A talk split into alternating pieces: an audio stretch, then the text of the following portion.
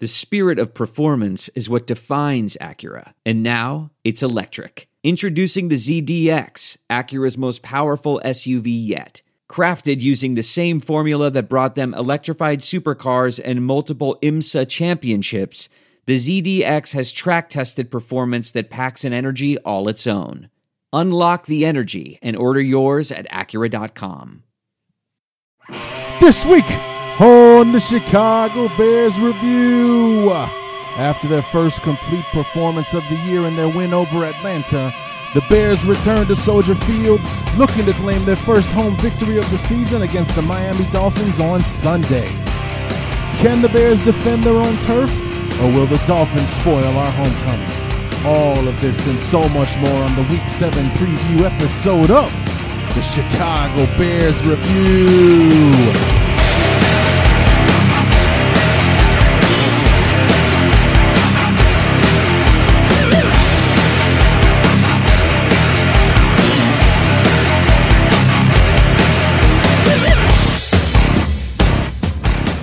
Six games gone with lucky number seven coming up on Sunday against the Miami Dolphins as the Bears are still looking for their first home victory of 2014. What's going on, everybody? Larry back for the Week 7 preview episode of the Chicago Bears review. And uh, when the season began, I didn't think, I thought the Bears would be 2 0 at home, not 0 2. I thought, definitely thought we'd beat Buffalo. And, uh, you know, you guys heard me in the the picks that stick showed the beginning at the end of the preseason that uh, I thought the Bears would sweep Green Bay this year. I thought this was the year that we would separate ourselves uh, from them and claim the division as our own. And uh, yeah, that still hasn't happened yet. So we'll have to wait until week 10 when we come back from the bye week to see if we can get one past uh, Aaron Rodgers and the Packers on Sunday Night Football. So, uh, uh, you know, we'll have a national TV audience, which under Mark Trestman is an awesome thing because I think we're like six and one on national TV uh, under Mark Trestman uh, so far. So um, you know we'll we'll have to see if the, the Bears can uh, bring that one to light. But uh, you know here we are, the third and final home game of the first half of 2014 because the NFL did us the uh, did us the solid of uh, playing our playing the first half of the season then we get a break right dead set in the middle before we play the last eight weeks uh, of the season. But they gave us five road games and three, three, three road uh, games. So, uh, you know, right now we're three and one on the road, zero oh and two at home. So that's kind of uh, kind of backwards. I mean, I didn't think we'd be one and three on the road. Don't get me wrong, but uh, you know, I didn't. I certainly didn't anticipate an zero oh and two start at Soldier Field. So interesting game we have coming up here on Sunday, and, and more so because we don't really know what kind of team we're going to face on Sunday or which Miami Dolphin team will show up, I guess would be the more accurate statement because they come out of the gates week one at home, mind you, but they come out of the gate week one against the New England Patriots and dominate. You know, they beat up Tom Brady. They sacked him a bunch of times. Cameron Wake, uh, you know, is living on Tom Brady's back, and uh, you know the Dolphins put up 33 points and squashed the squashed the Patriots 33 to 20 that first game uh, of the season. It was uh, remarkable actually to watch the final score come across the ticker uh, on that one. Uh, you know, th- then they they've they've followed it up with back to back double digit losses to Buffalo and Kansas City before they beat the Raiders. So no grand accomplishment there. The Raiders are 0 5 uh, this season. So I mean, it's uh, it it just kind of gets chalked up to being that first that week one fluke. You know that uh, no one really knows what to anticipate going into the season you've got different personnel sometimes different coaches you've you know you're trying out different things you're not showing anybody anything during the preseason and then boom you come up and you kind of blindside the the opponents and week two being more regarded as as the you know the game where it's like well people have a better idea of what to expect from each other going into week two than they have against week one. So it's it's more about uh, your your your own preparation going into the game than uh, you know preparing for the opponent uh, week one. And based on the final score, Miami did a better job of getting ready for that first game than New England did. And, uh, they've been you know one and three since that game, and having lost a heartbreaker to the uh, to the Packers last Sunday on the final play uh, of the game. Rodgers throwing a touchdown pass to uh, to, to to take that one from them, but it, it it wasn't as close a game as the final score would indicate. Uh, the first half of the game was dominated by the Packers. The second half of the game was more of an even matchup. The Dolphins made a run to, to tie it up and make it interesting. So that's why I'm saying, who is this team? Who are we facing? Are, are we going to face the team that beat the Patriots? Are we going to face the team that gave Green Bay all they could handle uh, especially in the second half of the game, and you know took tur- turned a huge deficit into a tie game, and nearly you know took it to overtime, and God only knows what happens then, uh, kind of thing. You know, or we're gonna face the team that got run out of their you know run out of the building against Buffalo, that that got embarrassed by the by the Chiefs. That uh, you know the only other victory they have besides a fluke Week One victory over New England is against a winless team that's already fired its head coach. You know, which one of these teams is going to show up on Sunday? Is it going to be the team, the kind of team that we shut out in 2010, the last time that we faced them? Or is it going to be the team that spoils another victory at home like they did in 06 when we were undefeated, the best team in, in the NFL, and the 1 in 5 Dolphins came into Soldier Field and kicked the Bears' butts?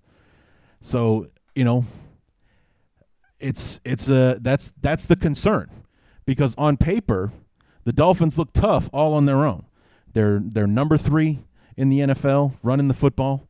They're uh, like I think second in the NFL in sacks so far this year.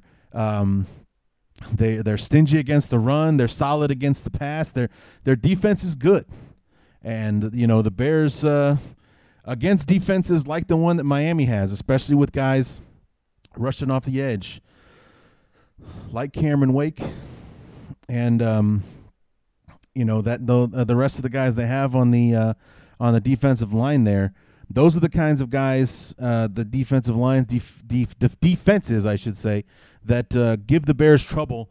And, and, the next thing you know, we're we're we're having turnovers, making mistakes, and getting behind on a team that we should be better than. It's a team that we should be beating. So this is my concern going into this game. The Bears are favorites uh, to go into it. But um, you know, this is the NFL, and sometimes, regardless of talent level, some teams just match up better against others, and also some teams just have other teams' numbers.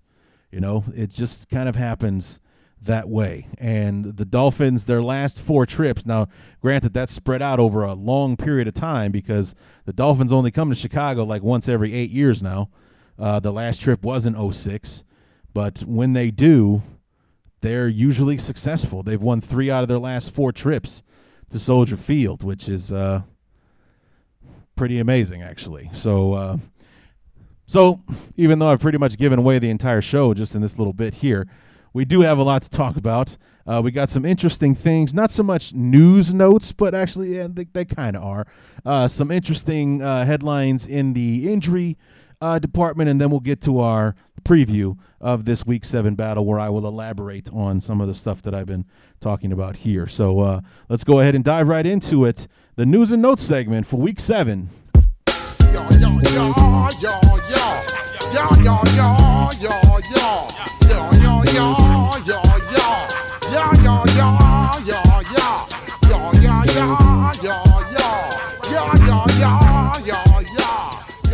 So I'm sitting at my desk at work today, and uh, I'm on my uh, on my lunch break. Uh, I've got a you know working at a new job now, and we tend to basically never leave our desks once we get there for the day. I mean, you you know obviously you get up every now and again to use the restroom or or whatever, but generally, um, you know, you don't really go anywhere for lunch. Like I've been bringing my own lunch for the last few days uh, and everything. So I, I, went to the break room to warm up my food.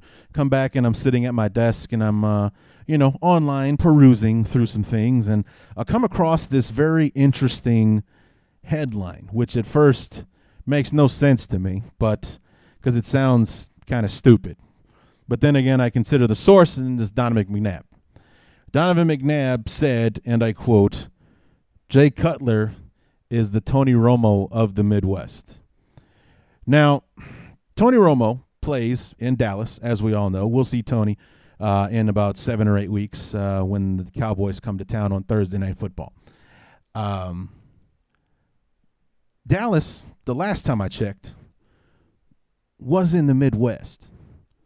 Now, I guess in Donovan McNabb's head, this this uh, you know because Dallas is in Texas, he's classifying that as the South. Um, you know, but to me, it sounded like a redundant and foolish statement. The Tony Romo of the Midwest is Tony Romo because Texas is in the Midwest. So I, you know, just it the like or just on the surface, it made no sense to me. But what Donovan ex- is saying is that, um, like many people, uh, including myself, have the same opinion of Tony Romo is that he's an excellent quarterback, he's a good football player, but he's not a winner. He's not someone that can be relied upon in crunch time. Someone with the game on the line, he doesn't come through for you. Now Romo's playing a lot better this year. He's got a, you know, the Cowboys are playing way better than anybody thought. I mean, they're five and one right now. I thought at this point they'd be, you know, two and four or something, something like that. Not not even close to where they are. And I sure as hell didn't have them going into Seattle and beating the Seahawks and making it look bad all at the same time. So the the Cowboys are, uh, you know, are are are pulling off that. Uh, well, there's the NFL for you. There's always the team that does that. Like, where the hell did these guys come from? They're supposed to be terrible. Yeah, but here they are you know, they cut all that fat. They fire the defensive coordinator. Yeah, yeah, we're we're we're the best in the NFL. Having arguments made for them that they are the best, unbelievable.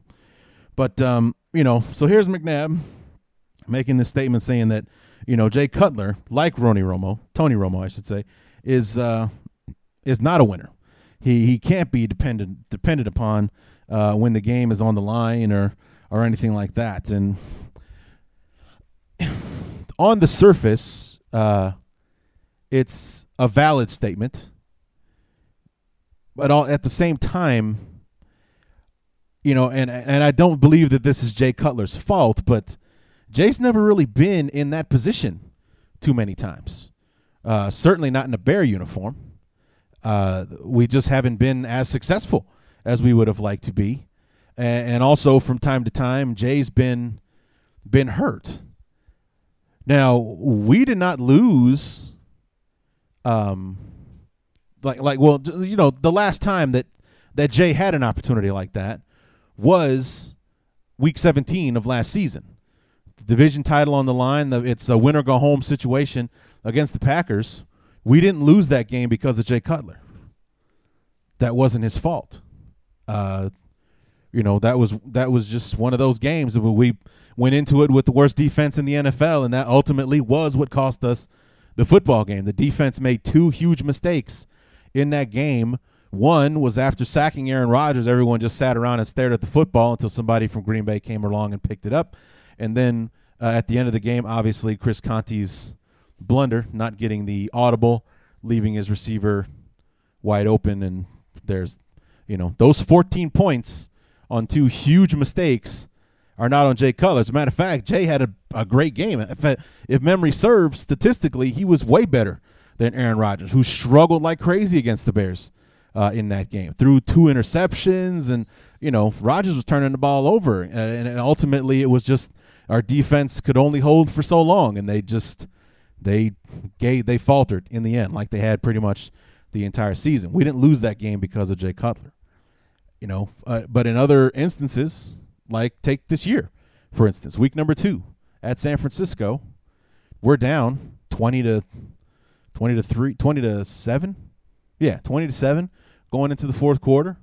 Jay Cutler leaves three, you know, three touchdown drives. Boom, we win in San Francisco. First time we win in San Francisco since Reagan was freaking president. Since we won the Super Bowl 29 years ago. Last time we won out there. I don't know, seemed like a winner in a clutch situation to me. But um, you know, I get what he was trying to say. It's just that it it's it just came off stupid to me. Also, this coming from a guy who didn't win anything, who never won anything.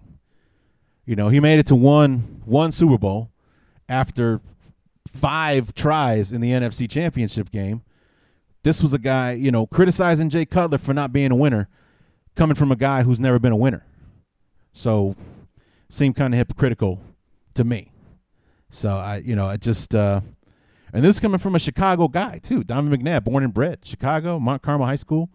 Uh, you know, just seemed foolish. The Tony Romo of the Midwest when Tony Romo is in the Midwest. So I, I guess he's, I guess Tony Romo is the Tony Romo of the South or, or something. But uh, it just like the statement didn't make any sense, and you know his his argument doesn't really hold a lot of weight.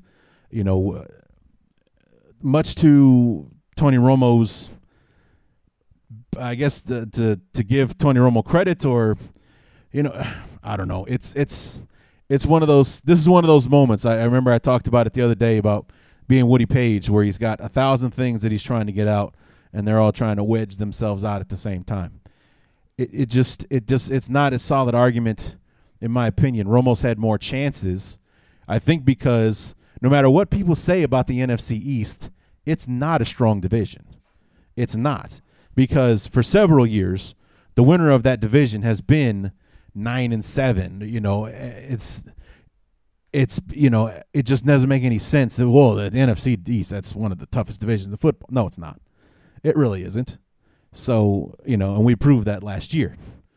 You know, we it's just ah anyway it's it's um it was a troubling argument to see and you know for for a guy that never won anything to accuse Jay Cutler of not being a winner. And it's not really Jay Cutler's fault that he hasn't been in those positions. Granted, he's he's blown some games, but I wouldn't go so far as to call Jay Cutler a loser uh, by any stretch. So, uh, you know, I just hope that Jay gets his opportunity so he can shut up someone like Donovan McNabb. Now, if this argument came from somebody like, I don't know, Steve Young, then okay, that holds a little bit more weight with me. Also, Steve Young would have also been way too intelligent to say something as stupid as Jay Cutler's the Tony Romo of the Midwest. He would have never said that. He just he wouldn't have. He's a far more intelligent guy. But uh, you know, McNabb just showing how foolish he is, making an ignorant statement like that is just stupid. Anyway, it it pissed me off, so I thought that I'd bring it up. Uh, speaking of things that pissed me off, Ryan Mundy you guys heard me talk about it in the show, uh, the review show from the Falcons. That uh, the the refs, I gave a, a, kudos to the refs for picking up the flag on Ryan Mundy. Uh, he made a hit on, I believe it was Roddy White, knocked the ball loose, uh, and, and, everything. Like Roddy White made a catch, Ryan Mundy knocked the ever loving piss out of him. He he drops the football. It's ruled an incomplete pass. Flags come flying out after a conference. The referees pick up the flag no helmet to helmet, third down or whatever. You know, the result of the play is an incomplete pass, third down Atlanta, or whatever the result may have been. Comes out today, Ryan Mundy was fined $22,000 for hitting Roddy White. I I don't understand. How are you how are you going to get fined for a hit that was not ruled a penalty? It wasn't it, the flag was picked up. Therefore, the penalty never happened, and the referees deemed it a clean hit. Now, if you slow any hit down, frame by frame, any hit can look awful. Actually, I take that back. I say the opposite.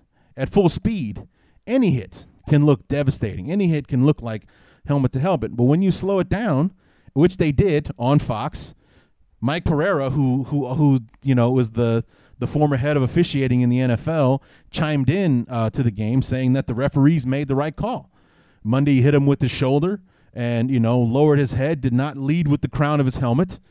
It was a good non call on the referee's part. It was a good job of them picking up the flag. So, how is it that now Ryan Mundy's is $22,000 poorer because of a clean hit? That, uh, you know, even the former head of officiating says the referees did the right thing by by uh, picking up the flag.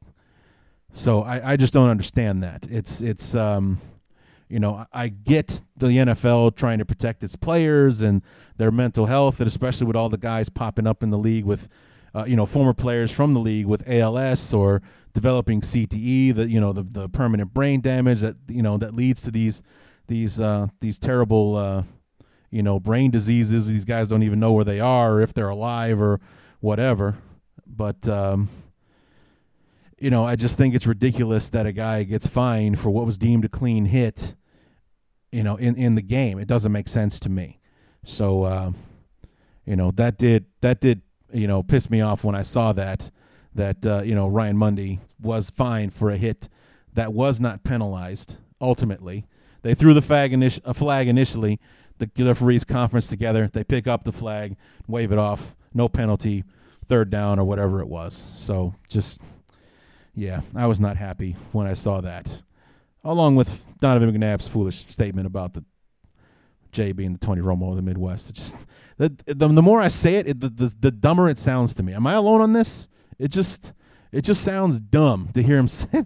Stupid. Anyway, uh, wrapping up here in the the, the preview, the uh, excuse me, news and notes is the the inf- the injury report. It seems like these lists keeps getting longer, or the the names get more marquee every single week. And um, looking at it for the Bears, they got two days of practice under their belt so far.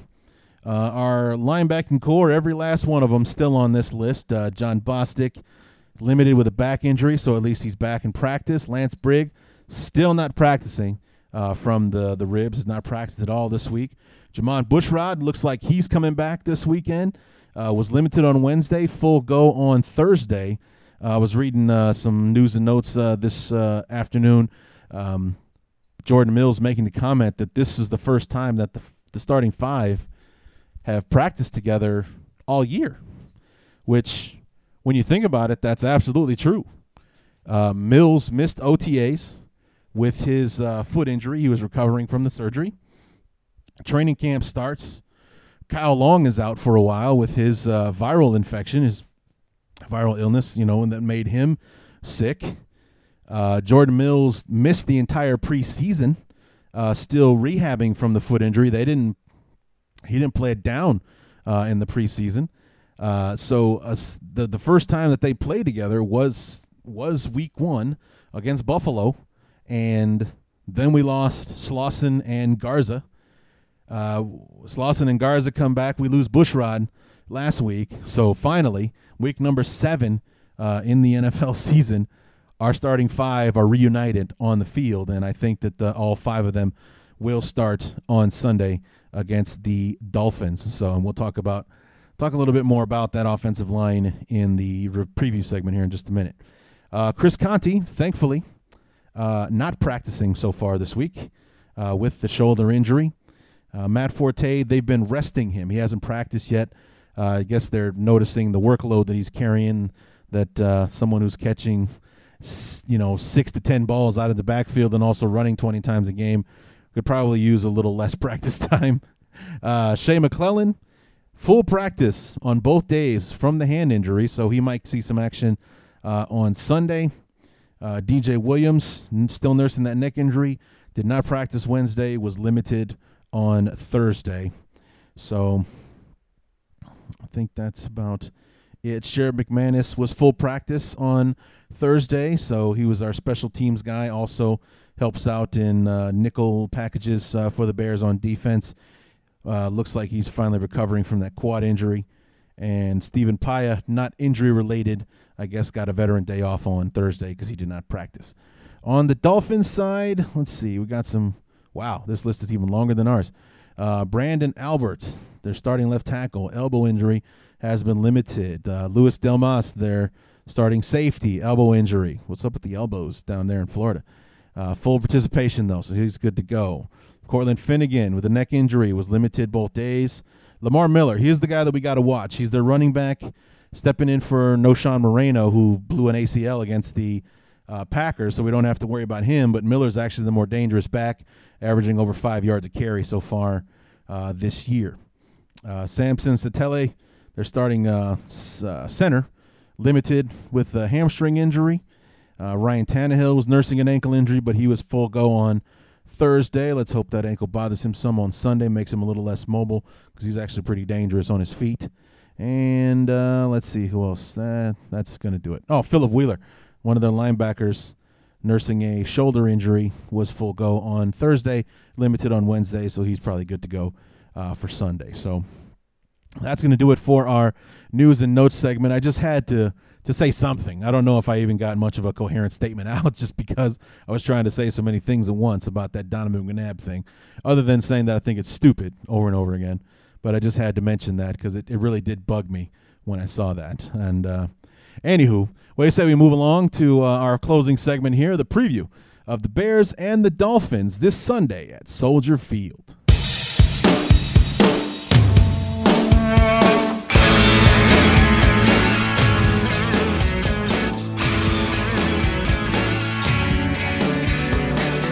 You know, the Dolphins have always been one of those teams that concerns me. Uh, always when I see them on the schedule, I think, oh, here we go again. Regardless of the fact that the Dolphins really haven't put a football team on the field worth talking about in quite some time. I mean, probably not even since Shula retired, but uh, they've always seemed to be one of those. I mean, at least in my lifetime, anyway, more times than not, when we played the Dolphins, we came away losers.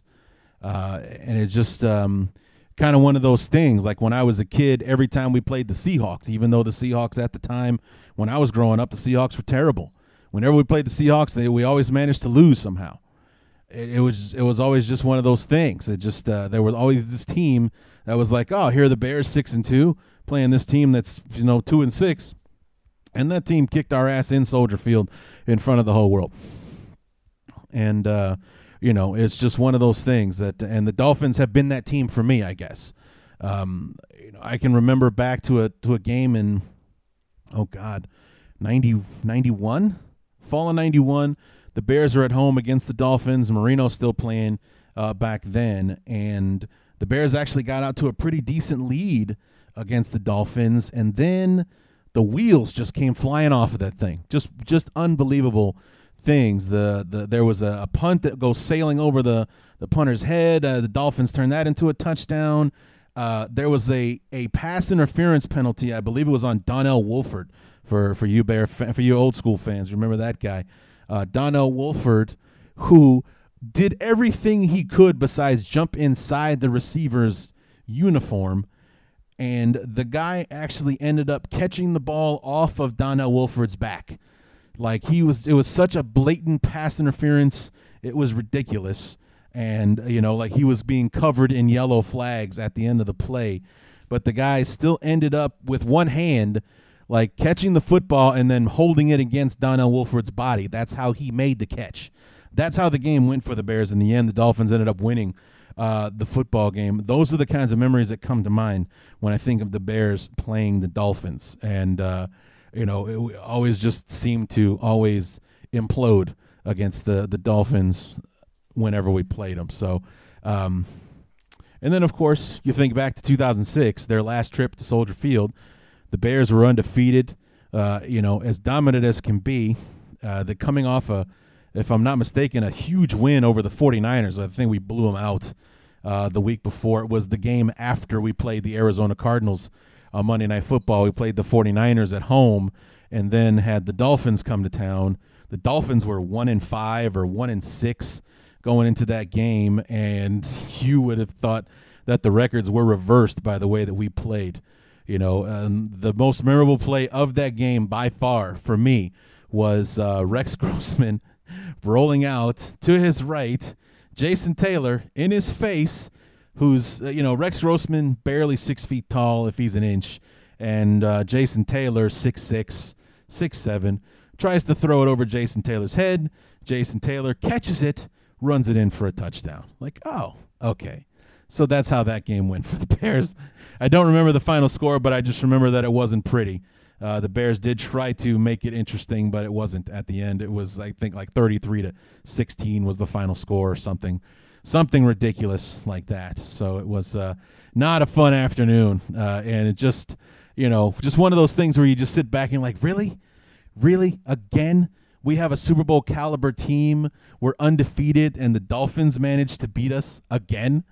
Uh, you know, this was the you know, the, all those years removed from Super Bowl twenty and 1985 we're you know 12 and 0 on Monday Night Football against the Dolphins and the Dolphins beat us uh, you know, the only team that ever made it look easy against the Bears that year in '85. But um, these are the memories, long story short, that come to mind when I think about the Bears playing the Dolphins and uh, what what in the end makes me nervous about this game on Sunday, considering that we haven't played our best games at home in the short amount of time that we've had at home uh, so far this year, and that the Dolphins kind of have though that that personnel, especially on the defense side of the ball, that will force uh, the Bears into a situation where we will expose our Achilles heel. And so far, our Achilles heel this year has been turnovers.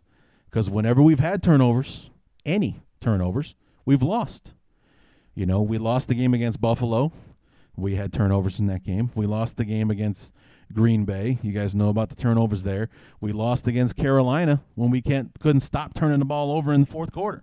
So it's one of those things that um, you know bringing up the offensive line. This is what I was wanting to talk about with uh, Cameron Wake and the other defensive linemen that they have that are, you know, I think I think they were first or second in the NFL in sacks so far this year. But uh, Wake especially is the guy that we want to worry about because he's their left defensive end, which means he faces the right tackle of the offensive line on more snaps than than not. And Jordan Mills has been struggling this year.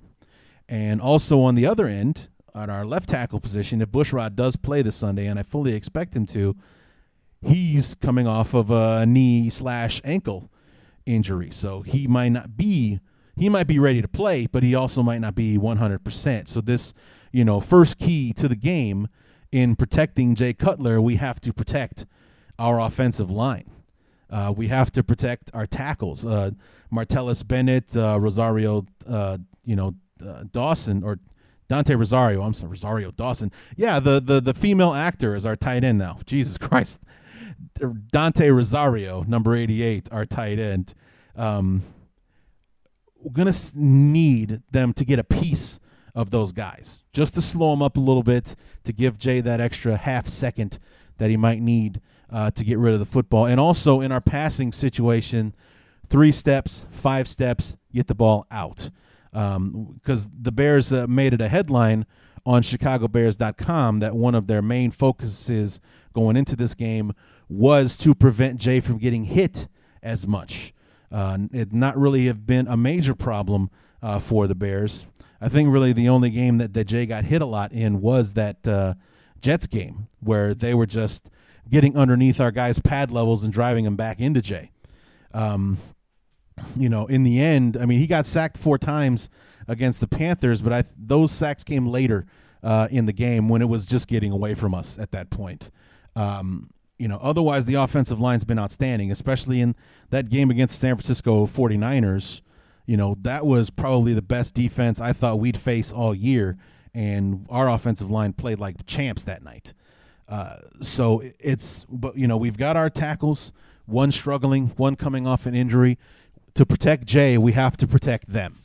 And you know, like I said, uh, Martellus Bennett, Dante Rosario, uh, or even you know our receivers coming off the edge, Matt Forte, anybody in the backfield, get a piece of those defensive ends when you're going out for your uh, for your pass patterns uh, on Sunday, just to to earn that extra half second uh, in the pass blocking uh, to protect Jay and our offensive line at the same time. To me, that's that's the first key.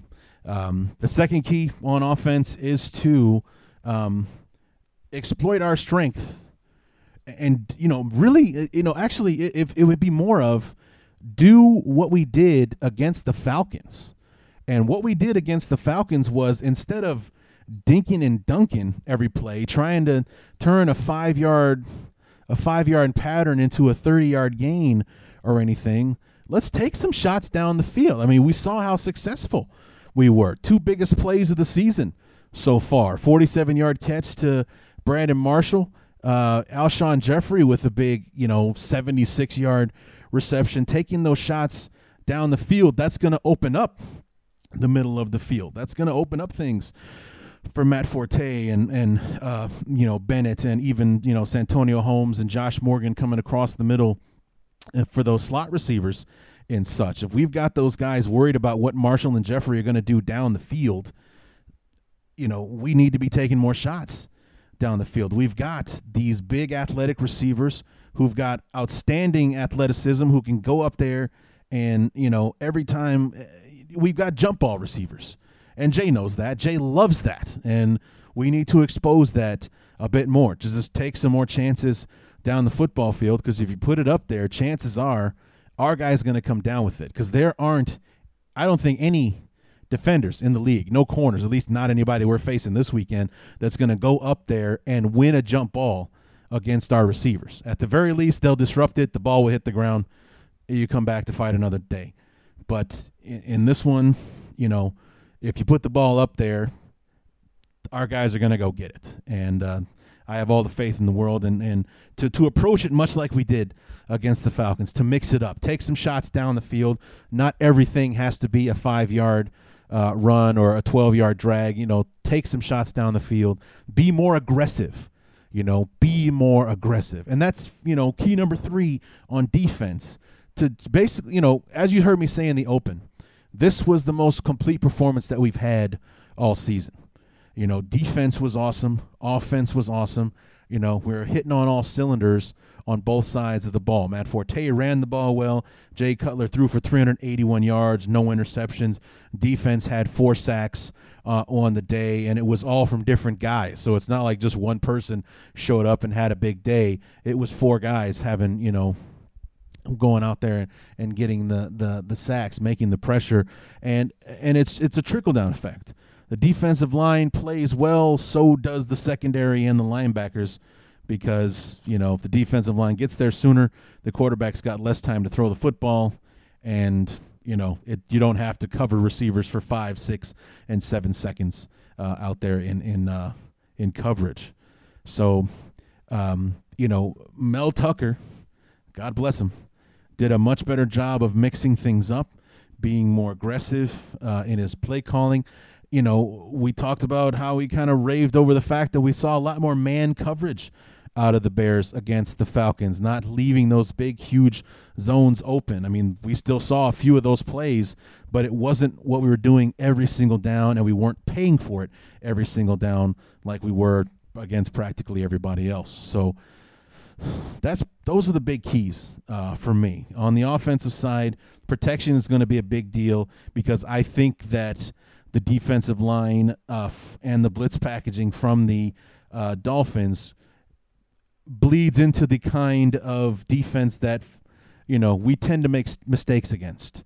That uh, you see us making those kinds of foolish mistakes, the the errant passes, uh, um, you know, those tip drill things that tend to happen over and over again uh, against uh, you know for Jay and, and things like that. It's you know those types of things where you know we want to avoid the turnovers because we haven't proven so far this season that unless we're perfect we lose. You know we had no turnovers against the jets no turnovers against the 49ers no turnovers last week against the falcons. We won all three of those games. We had turnovers in our losses against green bay carolina and buffalo. So if we're not perfect we lose. And uh, you know we need to prove that we can make a mistake and not have it be the death knell of us from the beginning.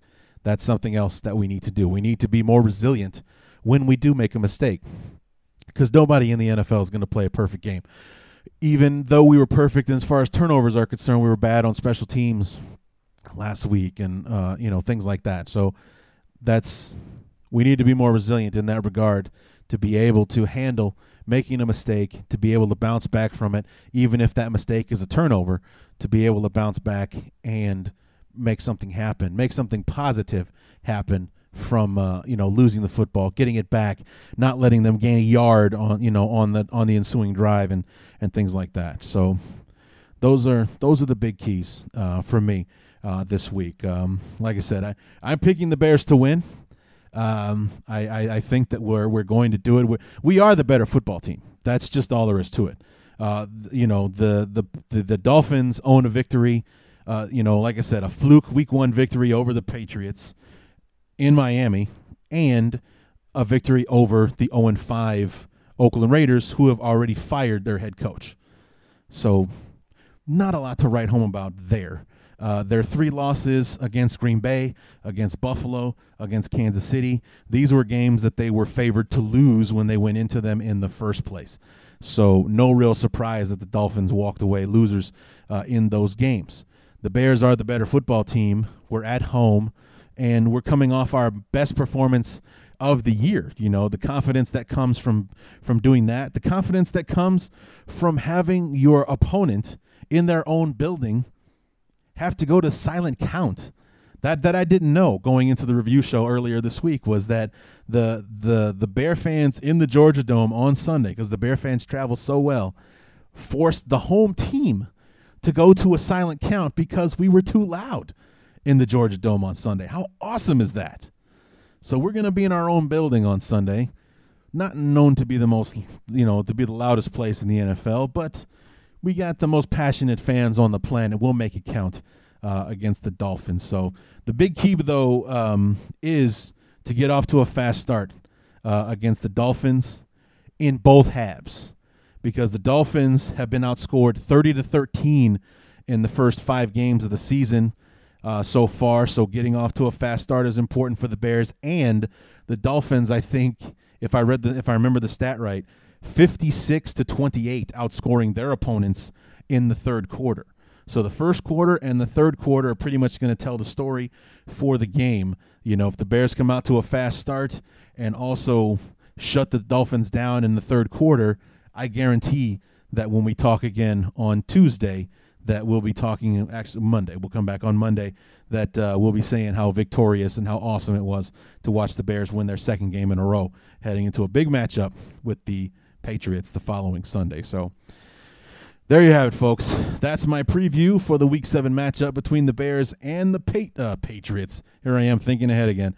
The Bears and the Dolphins on Sunday at Soldier Field. I will be live tweeting once again, so please join me on Twitter. Follow me at Chi Bears Review, C H I Bears Review on Twitter, live tweeting the game. Have some, I have a good time doing that. You guys, uh, you know, most of you that go in there try to ask me questions and stuff, and I do my best to try to get to everybody and answer your uh, questions. So, I mean, some of it's just random statements that you have to be watching the game to know what the hell I'm talking about, because uh, you know sometimes it's just like Will Fuller ain't afraid, or Kyle Fuller ain't afraid, or you know something like that. Uh, you know, I see you, Willie Young, that kind of thing. It's just, uh, you know, you have to be watching the game to understand what I'm talking about. So if you want to know what my incoherent tweets mean, you need to be watching the game with me like everybody else. So uh, we'll be live tweeting, and also uh, I haven't mentioned this on the show, at least not in a while.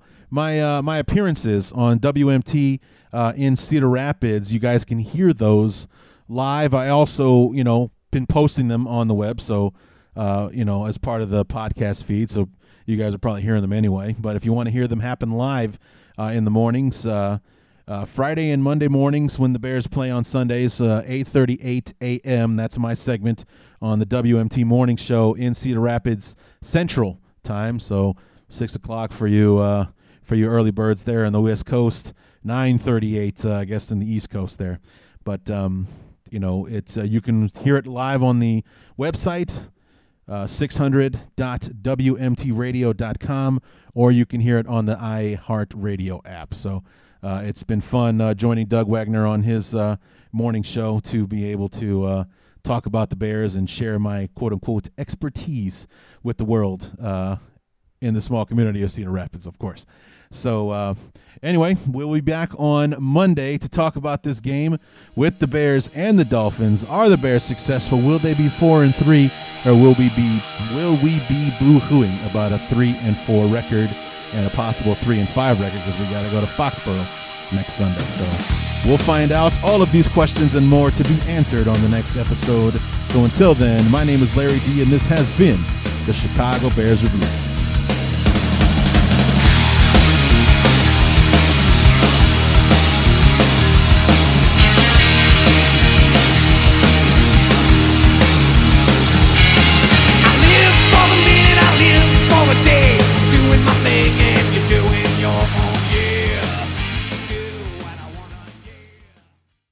There are some things that are too good to keep a secret. Like how your Amex Platinum card helps you have the perfect trip. I'd like to check into the Centurion Lounge. Or how it seems like you always get those hard to snag tables. Ooh, yum. And how you get the most out of select can't miss events. With access to the Centurion Lounge, Resy Priority Notified, and Amex card member benefits at select events, you'll have to share. That's the powerful backing of American Express. Terms apply. Learn more at americanexpress.com slash with Amex. I want to tell you a story. It's a story about a scandal, broken relationships, gossip, rumors, money, corporate rivalry, and a broom. A performance enhancing broom. My name is John Cullen. I'm a comedian, podcaster, and for 20 years, I was a semi professional curler. And I want to tell you the story about how a single broom almost imploded the 500 year old sport of curling. We felt like we were bringing a knife to a gunfight. It's the story of a superstar and his fall from grace. Well, I was being dragged through the mud. It's the story of two brother entrepreneurs with a dream. I said, that's great news. It's a story of intrigue. I still don't understand why we want to keep his name secret. The full story has never been told, so I'm going to tell it. Broomgate How a Broom Almost Killed Curling. It was a year I'd like to forget. To listen to Broomgate, search for Broomgate in your favorite podcast app. That's all one word Broomgate. We're driven by the search for better. But when it comes to hiring, the best way to search for a candidate isn't to search at all. Don't search, match with Indeed. Leveraging over 140 million qualifications and preferences every day, Indeed's matching engine is constantly learning from your preferences. So the more you use Indeed, the better it gets. And listeners of this show will get a $75 sponsored job credit to get your jobs more visibility at Indeed.com slash match. Just go to Indeed.com slash match right now and support our show by saying you heard about Indeed on this podcast. Indeed.com slash match. Terms and conditions apply. Need to hire? You need Indeed. What makes a life a good one? Is it the adventure you have? Or the friends you find along the way? Maybe it's pursuing your passion while striving to protect, defend, and save what you believe in every single day. So, what makes a life a good one? In the Coast Guard, we think it's all of the above and more. But you'll have to find out for yourself. Visit gocoastguard.com to learn more. Look around. You can find cars like these on AutoTrader. New cars, used cars, electric cars, maybe even flying cars. Okay, no flying cars, but as soon as they get invented, they'll be on AutoTrader. Just you wait. AutoTrader.